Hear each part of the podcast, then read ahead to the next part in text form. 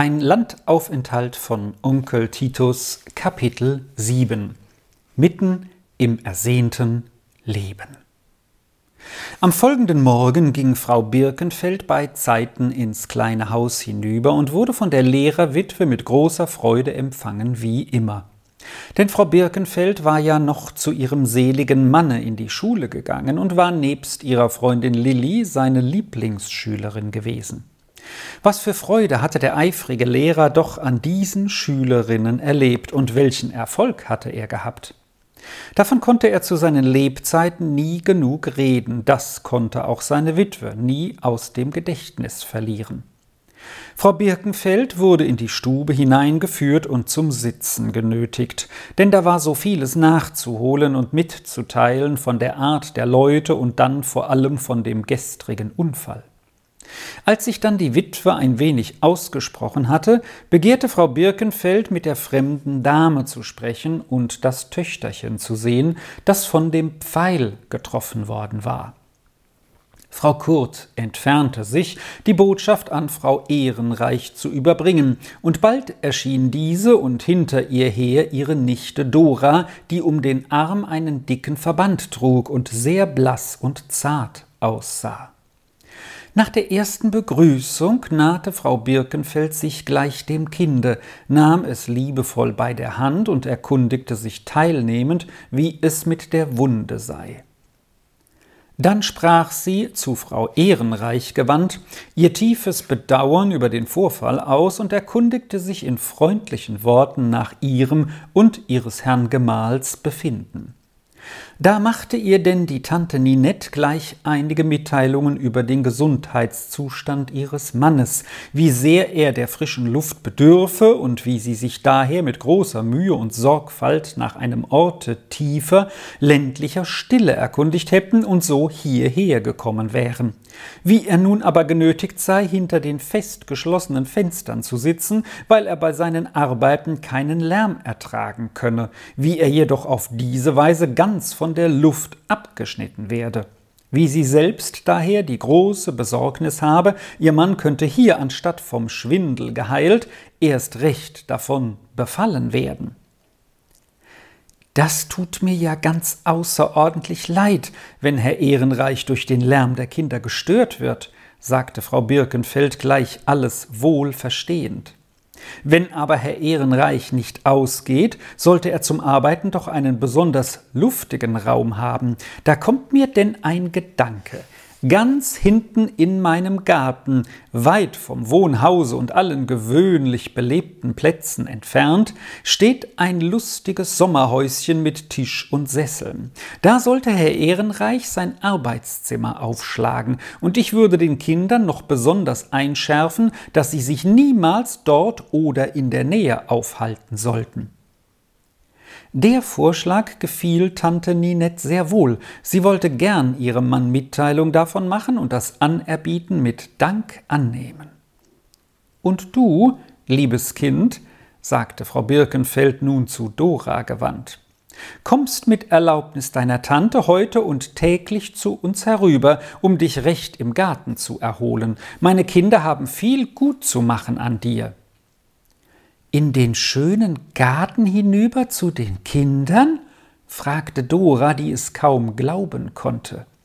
Und ein solches Freudenleuchten schoss aus ihren Augen, dass die Tante sie verwundert ansah, denn das hatte sie noch nie gesehen.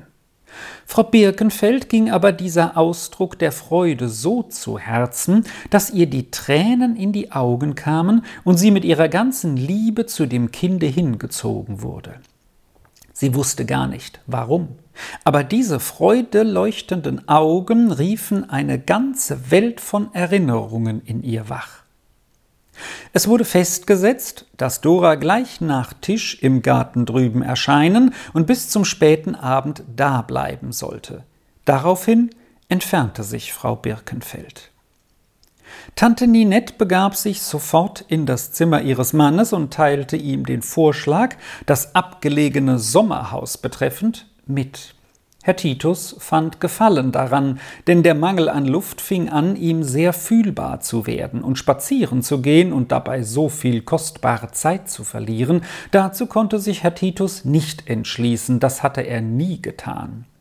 So kam ihm das Anerbieten sehr erwünscht. Er schlug vor, das Sommerhaus sogleich in Augenschein zu nehmen, und Tante Ninette begleitete ihn sofort. Sie wanderten nun von außen um den ganzen Garten herum, damit sie nicht eintreten und bei so vielen Menschen vorbeigehen müssten. Weit hinten durch eine kleine Gartentür eintretend, kamen sie gerade auf das einsame Sommerhaus zu, wie Frau Birkenfeld der Tante erklärt hatte. Bei dem Häuschen standen zwei alte Nussbäume und eine Trauerweide mit dichten, weit herabhängenden Zweigen, und hinten lag weithin die grüne Wiese. Es war vollkommen still ringsum. Herr Titus hatte unter jedem Arm ein paar große Bücher hinausgetragen, denn er gedachte gleich da zu bleiben, wenn es ihm gefallen sollte. Tante Ninette trug Papier und Schreibzeug, Dora kam mit Wachsstock und Zigarren hinterdrein.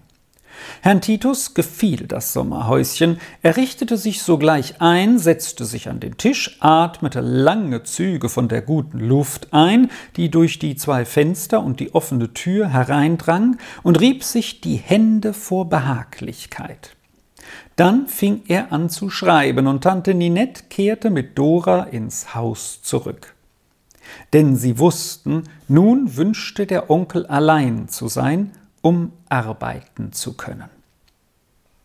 Unterdessen hatte sich die Nachricht von der gestrigen Tat der Zwillinge über das ganze Haus verbreitet.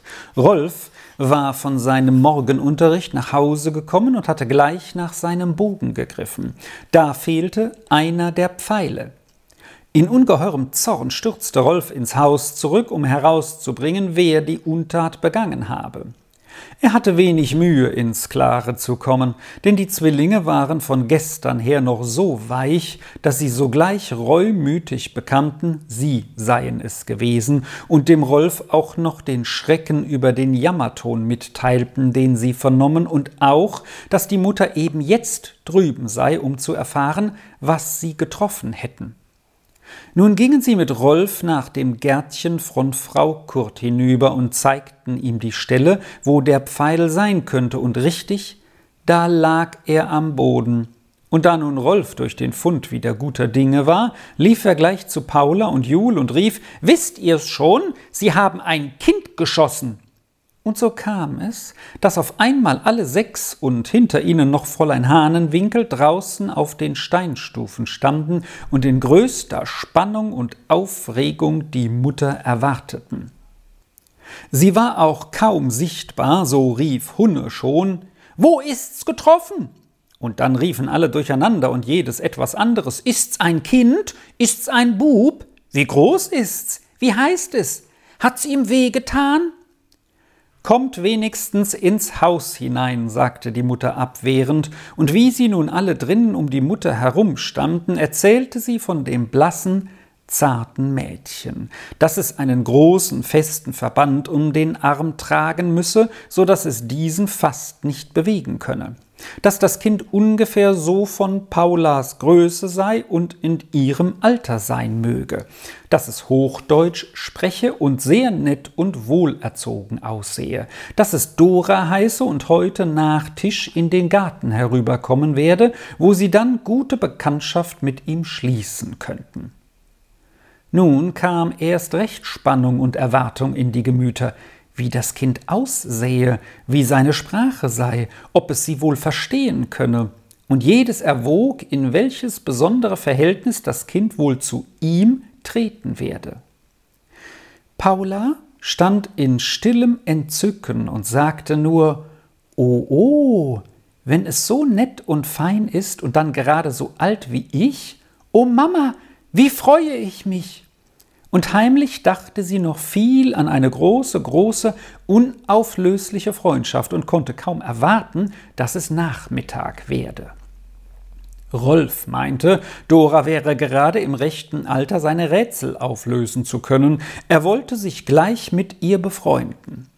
Die Zwillinge hatten das Gefühl, als gehöre Dora ganz zu ihnen, weil sie sie geschossen hatten, und sie fanden, das könnte eine herrliche Spielgefährtin für sie werden.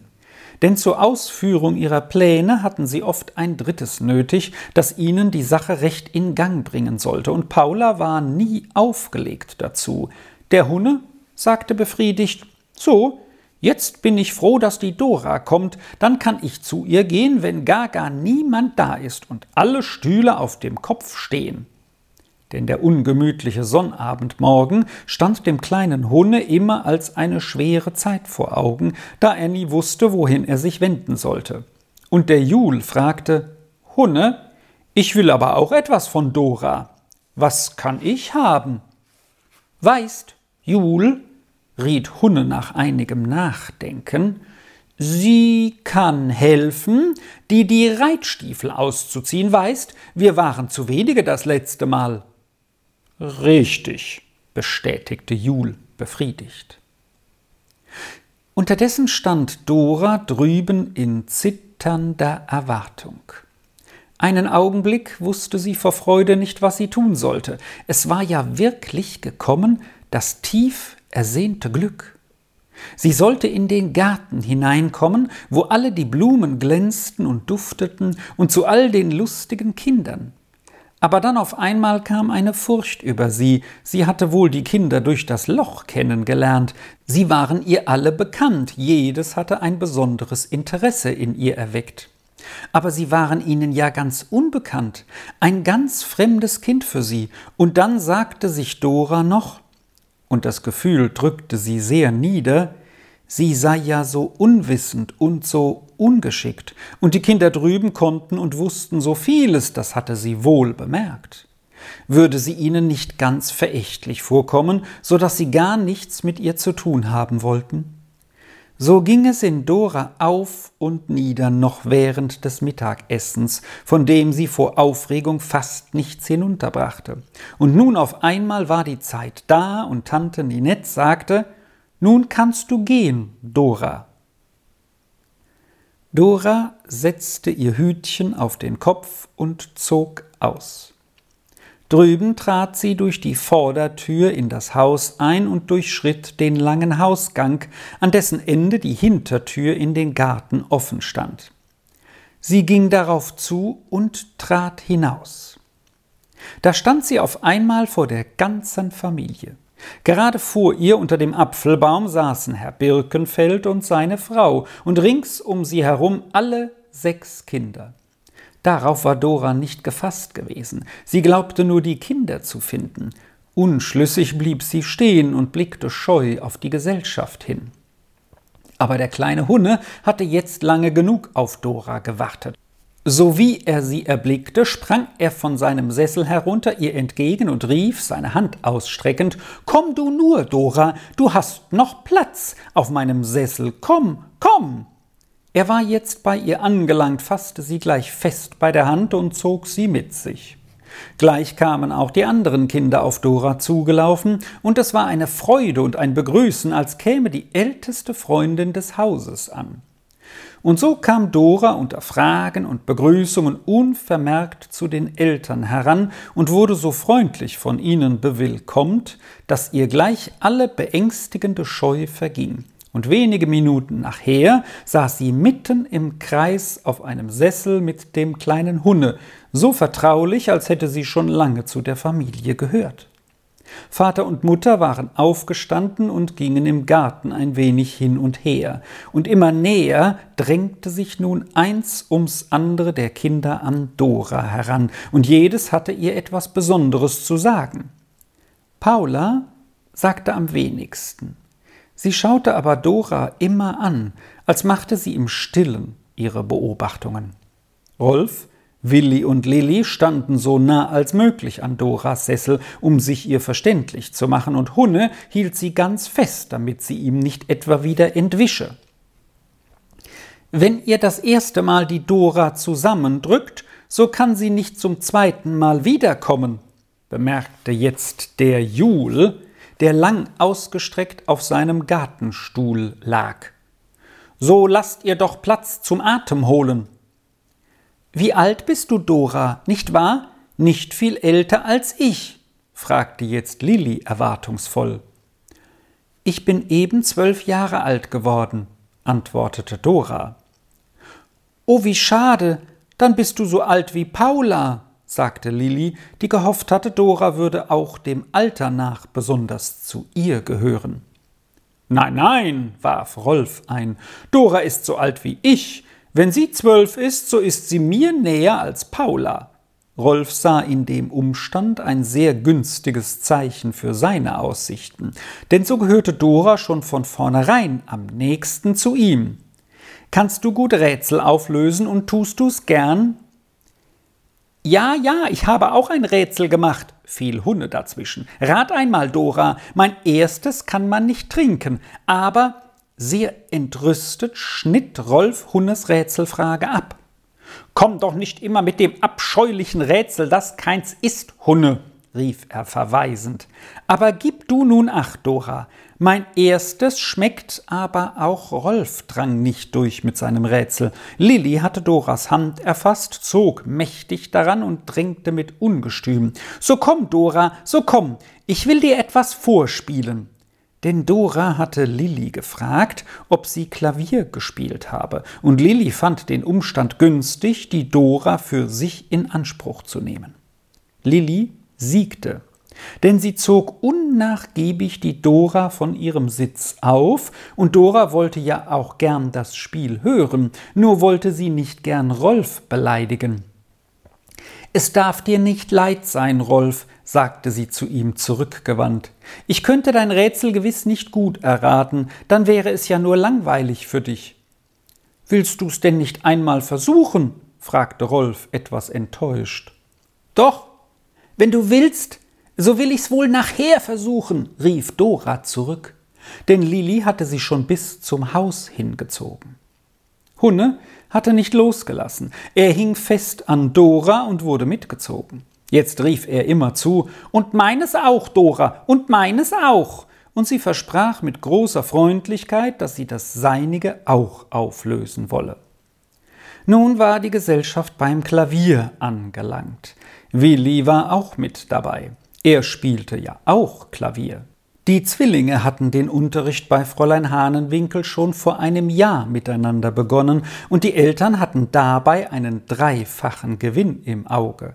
Sie dachten, die Unterhaltung sei für die Kinder ein Vergnügen, die Macht der Töne könne besänftigend auf sie einwirken, und jedenfalls würden sie während der Zeit, die der Unterricht und die Übungen dafür erforderten, keine schreckenverbreitenden Streiche erfinden. Lilli hatte Dora ans Klavier gezogen. Hier trat nun aber der Standpunkt, den sie selbst zu der Sache einnahm, auf einmal wieder klar vor ihre Augen, und sie sagte Weißt du, Dora, Klavierspielen ist eigentlich furchtbar langweilig. Siehst du, wenn man üben muss, wollte man manchmal lieber sterben. Nicht wahr, Willi? Willi bejahte den Ausspruch. Ach nein, Lilli, wie kannst du so reden? Sagte Dora, indem sie mit verlangenden Blicken das Klavier betrachtete. Oh, wenn ich mich da hinsetzen und so ein Liedlein spielen könnte, wie du es kannst, das wäre meine allergrößte Freude. Meinst du? fragte Lilli erstaunt und schaute Dora nachdenklich an, und der verlangende Ausdruck ihrer Augen musste etwas Ansteckendes für Lilli haben. Sie öffnete schnell das Klavier und fing an, ihr Liedchen zu spielen, und Dora saß daneben und zog die Töne durstig ein und sah so entzückt aus, als biete ihr Lilli das herrlichste Geschenk. Das sah Lilli wohl und wurde selbst ganz begeistert und spielte immer eifriger und immer schöner. Willi sah aber auch den Eindruck, den das Spiel machte, und sagte Lilli, lass mich auch einmal denn er wollte auch einen solchen günstigen Eindruck hervorbringen. Aber jetzt war Lili zu sehr im Feuer. Sie wich keinen Augenblick und mit erneuter Begeisterung fing sie immer wieder von vorn an. Kannst du noch ein Liedchen? fragte jetzt Dora. Nein, Fräulein Hahnenwickel will mir keins geben, bis ich die Übungen recht spielen kann, gab Lilli zur Antwort. Aber ich weiß schon, was ich jetzt tue. Warte nur bis morgen, Dora. Und jetzt weiß ich noch etwas, fuhr Lilli fort, sich auf dem Klavierstuhl umdrehend. Ich will dir Klavierstunden geben, dass du das Lied auch spielen kannst, und dann lernen wir noch mehr. Willst du? Oh, kannst du das, Lilli?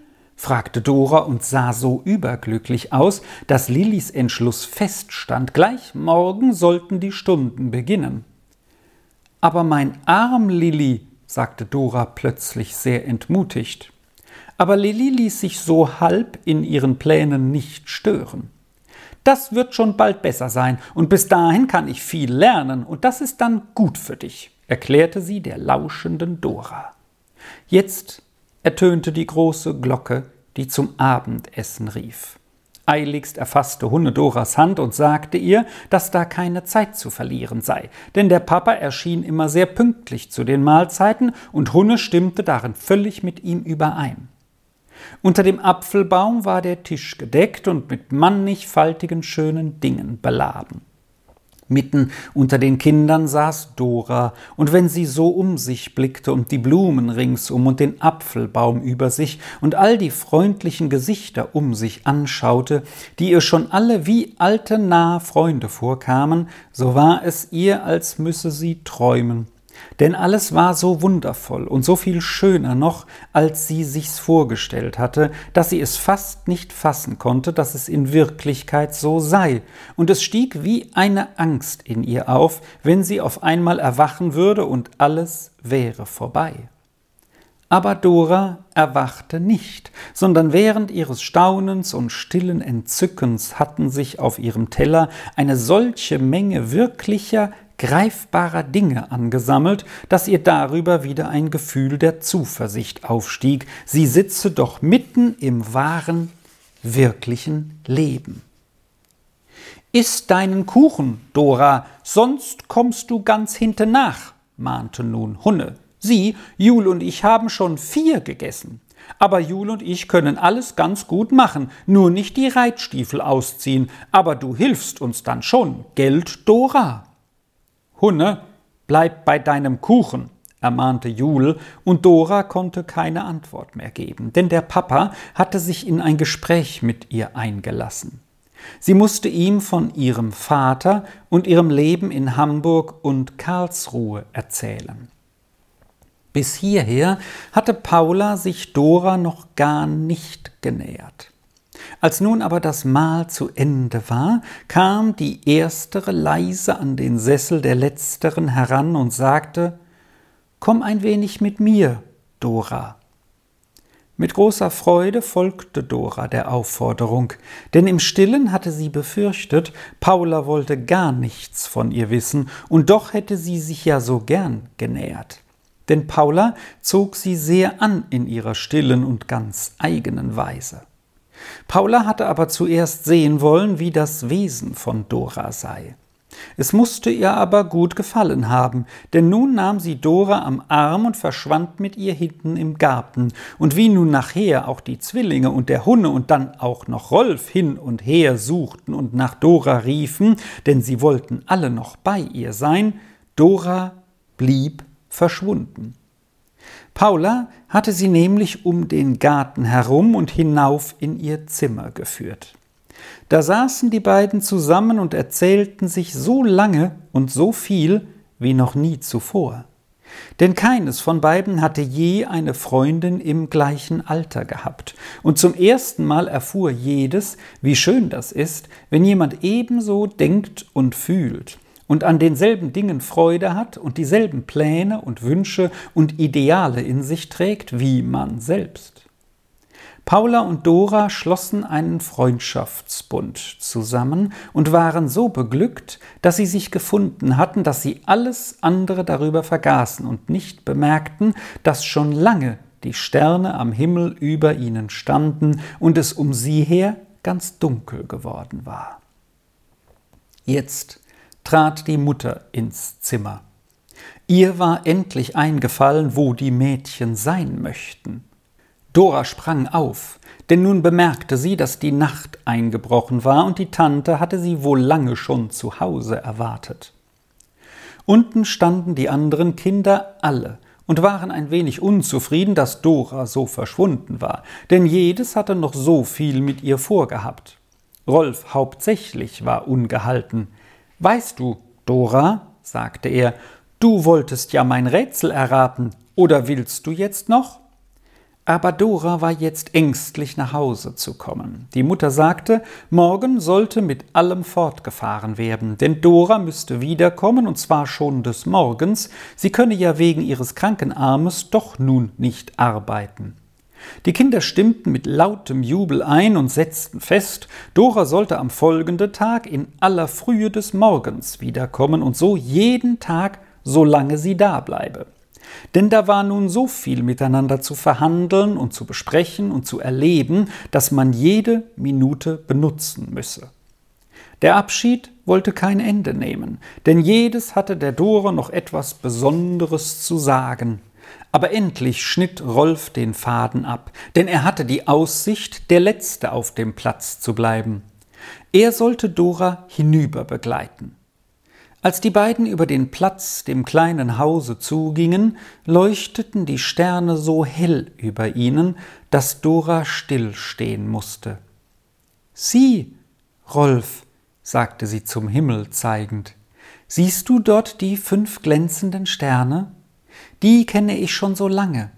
Immer schienen sie in meine Kammer hinein in Karlsruhe, und hier sind sie wieder. Oh, die kenne ich gut, versetzte Rolf sogleich. Die sind auch auf meiner Karte. Weißt du, wie sie heißen? Oh nein. Weißt du auch die Namen der Sterne, Rolf? Du weißt so viel, sagte Dora bewundernd. Nicht wahr? Die fünf gehören zusammen und haben zusammen einen Namen? Es gibt gewiss noch mehr, die zusammengehören. Ich habe noch mehr gesehen, von denen ich's dachte. Kennst du sie alle? Oh, wenn ich sie doch von dir kennenlernen könnte. Rolf war sehr erfreut über den neuen Zweig der Wissenschaft, den er mit der lernbegierigen Dora behandeln könnte. Komm nur gleich, Dora, sagte er mit Feuereifer, jetzt fangen wir auf der Stelle an und ich zeige dir alle hintereinander, und wenn es gerade zwölf Uhr darüber würde. Der Ausspruch erinnerte Dora daran, dass es jetzt schon spät sei. Nein, nein, Rolf, sagte sie eilend, heute nicht mehr. Ich danke dir vielmals, aber morgen. Willst du morgen? Also sicher, Dora, auf morgen dann. Denk dran. Gute Nacht. Gute Nacht, Rolf gab Dora zurück und eilte ins Haus hinein, so übervoll von ihrem Glück und von dem ganzen Reichtum des Tages, den sie erlebt hatte, dass sie gleich auf die harrende Tante Ninette zusprang und von allem miteinander zu erzählen anfing mit einer ganz überraschenden Lebhaftigkeit, so dass die Tante ziemlich erschrocken abwehrte. Dora, Dora, Bedenk doch, die Aufregung könnte dir ja in den kranken Arm fahren. Geh jetzt schlafen, das wird das Beste sein. Dora ging gleich in ihr Zimmerchen, aber schlafen konnte sie unmöglich jetzt schon. Sie musste an ihrem Bette niederknien und dem lieben Gott recht mit dem ganzen Herzen danken, dass er ihr solche Freude hatte zuteil werden lassen und ihr noch mehr davon schenken wolle. Nachher wolle sie dann ja auch so gern wieder an ihre Arbeit gehen und die langen Tage ohne Klagen verleben und nie mehr vergessen, welche Tage des großen Glückes ihr der liebe Gott geschenkt hatte. Und noch lange, lange konnte Dora vor Dank und Freude ihre Augen nicht zuschließen.